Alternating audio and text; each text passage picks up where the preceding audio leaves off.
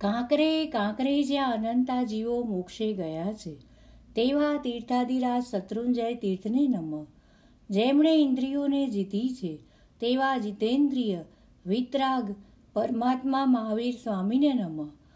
જેમણે તપોવન સંસ્કાર પીઠો સ્થાપીને સંસ્કૃતિ રક્ષાનું ભગીરથ કાર્ય આદર્યું છે, તેવા યુગપ્રધાન આચાર્ય સંપન્યાસ ચંદ્રશેખર વિજય શ્રીજી મહારાજ સાહેબના ચરણોમાં કોટી કોટી વંદન. પ્રકરણ છના ભાગ એકમાં આપણે ત્રીજો આરાધક ભાવ ભગવાનની વહાલી એટલે કે શુદ્ધિ વહાલી લાગે તે વિશે સાંભળ્યું.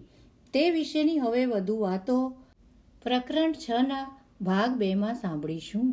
Raise the height of purity atom બોમ્બની કાતિલ વિસ્ફોટકતામાં જેનું સૌથી મોટું પ્રદાન છે તે યુરેનિયમ નામની ધાતુ છે. તેમાં રહેલું યુરેનિયમ બસો એકાણું નામનું સૂક્ષ્મતમ તત્વ છે. આ જ તત્વ જગતમાં બહુ મોટો વિસ્ફોટ સર્જે છે. શુદ્ધિ એ આપણા આત્માનું યુરેનિયમ બસો એકાણું છે. તેના દ્વારા જ આપણે ઊંધે રવાડે ચડેલા જગતને સીધા રસ્તે રાતોરાત લાવી શકીએ. બધી હારની બાજી જીતમાં ફેરવી શકીએ. સગડા હાર પામેલા પ્રાચીન પરંપરાગત આર્ષ મૂલ્યોની જોત જોતામાં પુનઃ પ્રતિષ્ઠા કરી શકીએ. ઘણા બધાને દુઃખમુક્ત અને દોષમુક્ત કરી શકીએ. એટલે હવે લાઠી અને ભેંસનું સૂત્ર દૂર કરીને પલાટી એની ભેંસનું સૂત્ર પ્રસારિત કરવું જોઈએ. જગતમાં અશુદ્ધિ હવે એવી પરાકષ્ઠાએ પહોંચી છે કે તે હવે ત્યાંથી આગળ વધી શકે તેમ નથી. તેને ત્યાંથી પાછા વડે જ છૂટકો છે. એક એક્સ્ટ્રીમમાંથી જ કેટલી વાર સુખદ અને સાનુકૂળ બીજી એક્સ્ટ્રીમ સર્જાતી હોય છે. ગયો એ બળવાનોનો, ધનવાનોનો અને છેલ્લો ચાલેલો બુદ્ધિમાનોનો સમય. હવે તો આવી રહ્યો લાગે છે. શુદ્ધિમાનોનો એટલે કે પવિત્રોનો સમય. ધરતી હવે એમના કબજે જશે તેવી મારી ધારણા છે.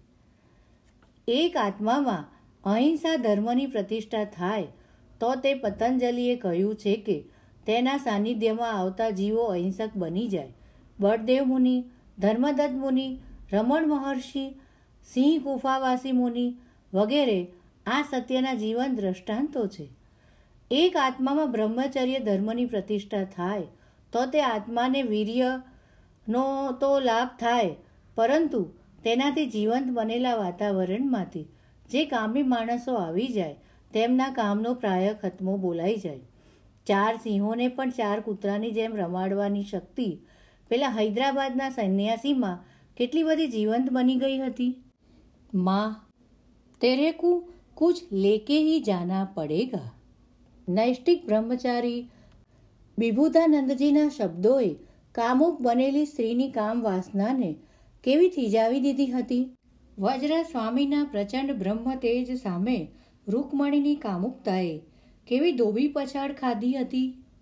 એક જ આત્મા શુદ્ધ થાય એટલે તે અનેક આત્માઓને શુદ્ધ કરે અને શુદ્ધિ પામવામાં કદાચ ઘણું કષ્ટ સહવું પડે. પણ તેવું કષ્ટ બીજા બધાને સહ્યા વિના જ શુદ્ધિ મળી જાય. પ્રગટી ગયેલો એક દીવો બુજાયેલા લાખો દીવાઓને પ્રગટાવી દે, પ્રજવાળી દે. ના, એનું પોતાનું પેલા ઘઉંના ડગલાની જેમ કશુંય ઓછું ન થાય. દીવો કહે છે, આવો, મને અડો અને તમે પ્રગટો. પ્રગટવામાં મને ઘણી મહેનત પડી છે, પણ તમારે તો મને માત્ર સ્પર્શ કરવાનો છે. આત્મશુદ્ધિ જેવી આ જગતમાં બીજી કોઈ તાકાત નથી. એ શુદ્ધિ સાથે આડલાપ રૂપે પુણ્યાય પણ ઉત્પન્ન થતી હોય છે. શુદ્ધિ પોતે લઈ લેવાની પુણ્યાય સર્વની દુઃખ મુક્તિના કાર્યમાં ફાળવી નાખવાની તીવ્ર ભાવના ભાવવાની પેલા અનેક ગ્રંથોના લેખક હરિભદ્ર સુરીજીની જેમ મને વારંવાર ક્રોધાંત બનતી દ્રૌપદીને કહેવાયેલા ધર્મરાજ યુધિષ્ઠિરના વિખ્યાત શબ્દોનું વચન ખ્યાલમાં આવે છે.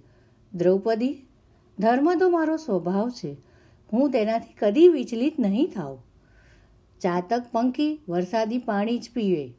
ગમે તેટલી તરસ લાગે તો ગંગા નદીના પવિત્ર કહેવાતા જળ પણ તે ન પીએ. પછી ભલે મોત આવે. આવું કેમ કે આ તેનો સ્વભાવ છે. શુદ્ધિ એ આપણા આત્માનો સ્વભાવ છે. ચાતક પંખીની જેમ આપણે પણ સ્વભાવમાં રમણ બનવું જોઈએ. સિંહનું કે સતી સ્ત્રીનું નકલી સ્વરૂપ લઈને પણ જો પેલો ભવાયો, તે સ્વરૂપના સ્વભાવને પરિપૂર્ણ વફાદાર રહ્યો. એમાં પ્રાણનો ત્યાગ પણ કર્યો. તો આત્માની અસલી સ્વરૂપમાં જે શુદ્ધિ છે તેને આપણે કેવા વફાદાર રહેવું ઘટે?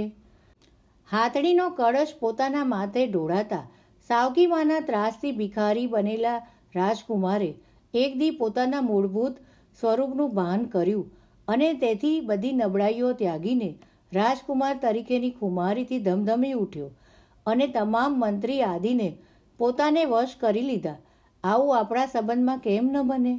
જો શુદ્ધિ જ આપણું સ્વરૂપ હોય તો આપણે તેવી જ ખુમારીથી ધગધગતા બની જઈને તમામ અશુદ્ધિઓને શા માટે ભગાડી મૂકવી ન જોઈએ? આપણે સદા આપણી જાતને બ્રહ્મ સ્વરૂપ, સચ્ચિદાનંદ સ્વરૂપ જ જોઈએ અને એ જ રીતે અનુભવીએ. આપણે બિંદાસ બોલીએ, અહમ બ્રહ્માસ્મિ. હર હાલ મેં મેં સચ્ચિદાનંદ. ચિદાનંદ ચિદાનંદ હી હું. ફરી ફરીને આપણે આપણી જાતનું સ્વરૂપ ભાન કરીએ. તે માટે ફરી, ફરીને આપણે આપણને પૂછીએ કે હું કોણ છું? કો હમ છેવટે નક્કી કરીએ કે હું તે જ છું અને છેલ્લે છેલ્લે નક્કી કરીએ કે હું બ્રહ્મ સ્વરૂપ છું. સો અહમ? અહમ બ્રહ્માસ્મિ.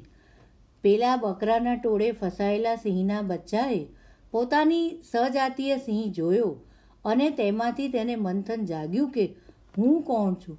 બકરું કે સિંહ? છેલ્લે તેને ભાન થયું, હું સિંહ છું. એમ આપણને ભાન થવું જ ઘટે. અહમ બ્રહ્માસ્મિ. આવી સ્વરૂપ રમણતાની અનુભૂતિની પ્રત્યેક ક્ષણ અકલ્પનીય અશુદ્ધિનો નાશ કરી નાખે છે. અકલ્પનીય પુણ્યનો બંધ અનુબંધ ઊભો કરી દે છે. મહાભારતમાં આવતો કમળ પ્રાપ્તિ અંગેનો પ્રસંગ, કે જેમાં કુંતી અને દ્રૌપદી ધ્યાનસ્થ બનીને શુદ્ધિનું પ્રચંડ ઉત્પાદન કરવા લાગ્યા. ત્યારે તેમની સાથે જે પુણ્યાએ ઉત્પન્ન કરી, તેણે તેમને આપત્તિમાંથી મુક્ત કરી દીધા. આવો બીજો જ પ્રસંગ મહાભારતમાં કૃત્ય રાક્ષસીના સંબંધમાં આવે છે. તો હવે ઘણા બધા પ્રસંગોથી સર્યું. જ્યારે પરદેશી લોકો પણ ભોગાતી રેકના અંતે કહેવા લાગ્યા છે કે, ભોગ વાસનાઓની અશુદ્ધિથી અમે હવે ત્રાસી ગયા છીએ. સર્યું હવે આ વાસનાઓથી. Enough of this material world. ત્યારે જો આરાધકો આરાધનામાં તીવ્રતા લાવે, જો ઉપર ઉપરની કક્ષામાં આરાધકો જતા જાય, ઉપર ઉપરના આરાધક ભાવના સ્વામી બનતા જાય, જો તેઓ સર્વવિરતી ધર્મોને સ્વીકારે અને તેમાંય તીવ્રતા, એટલે કે ભારે ઉલ્લાસ પેદા કરતા જાય, તો તેવા થોડાક પણ આરાધક ભાવવાળા સર્વવિરતિધર મહાત્માઓની શુદ્ધિ અને પુણ્યાયથી દુઃખો અને દોષોની દીકતી ધરા ઉપર જડતી, બળતી, ધ્રુજતી તમામ જીવ રાશિ મહદઅંશે દુઃખમુક્ત બને, દોષમુક્ત બને. આખા વિશ્વમાં સાચા અર્થમાં શાંતિ, પ્રસન્નતા, આબાદી અને સમૃદ્ધિ વ્યાપક બને. જેણે દુઃખમુક્તિ અને દોષમુક્તિ દ્વારા સ્વ પર કલ્યાણ વ્યાપકથી પણ વ્યાપક પ્રમાણમાં કરવું હોય, તેણે આરાધક ભાવ પૂર્વકની ઉલ્લાસમય આરાધનાઓના માર્ગે ચડવું જોઈએ. તેનાથી ઉન્નત થતી શુદ્ધિ અને પુણ્યથી જ સ્વ પર શ્રેય સંભવિત છે. જો તે શુદ્ધિ અને પુણ્યાય ગુણવત્તામાં ઊણી ઉતરી અને સર્વહિત ન કરી શકી, તો હવે બીજે તે માટે ફાંફા મારવાની કોઈ જરૂર નથી. તેનાથી કશું જાજુ સ્વપરહિત થવાનું નથી. આ છે શુદ્ધિ પૃષ્ટિના સમ્રાટ તારક તીર્થંકર દેવોના તમામ ઉપદેશામૃતનો સાર. જીન આજ્ઞા વિરુદ્ધ કંઈ પણ બોલાયું હોય તો તેનું મિચ્છામી દુકડમ માગું છું. તથા વિનમ્ર ભાવે જણાવવાનું કે પુસ્તકનું વાંચન કરતાં કરતાં કોઈ ઉચ્ચાર સંબંધી અશુદ્ધિ રહી ગઈ હોય તો મારા અંતઃકરણથી મિચ્છામી દુકડમ પાઠવું છું. તથા શ્રવણ કરતા સર્વ પુણ્યશાળી આત્માઓ દુઃખમુક્ત થાય, દોષમુક્ત થાય તથા મોક્ષ ગમન તરફ પ્રગતિ થાય. તેવી શુભકામનાઓ સાથે ભાવભીની વિદાય લઉં છું. જય જિનેન્દ્ર.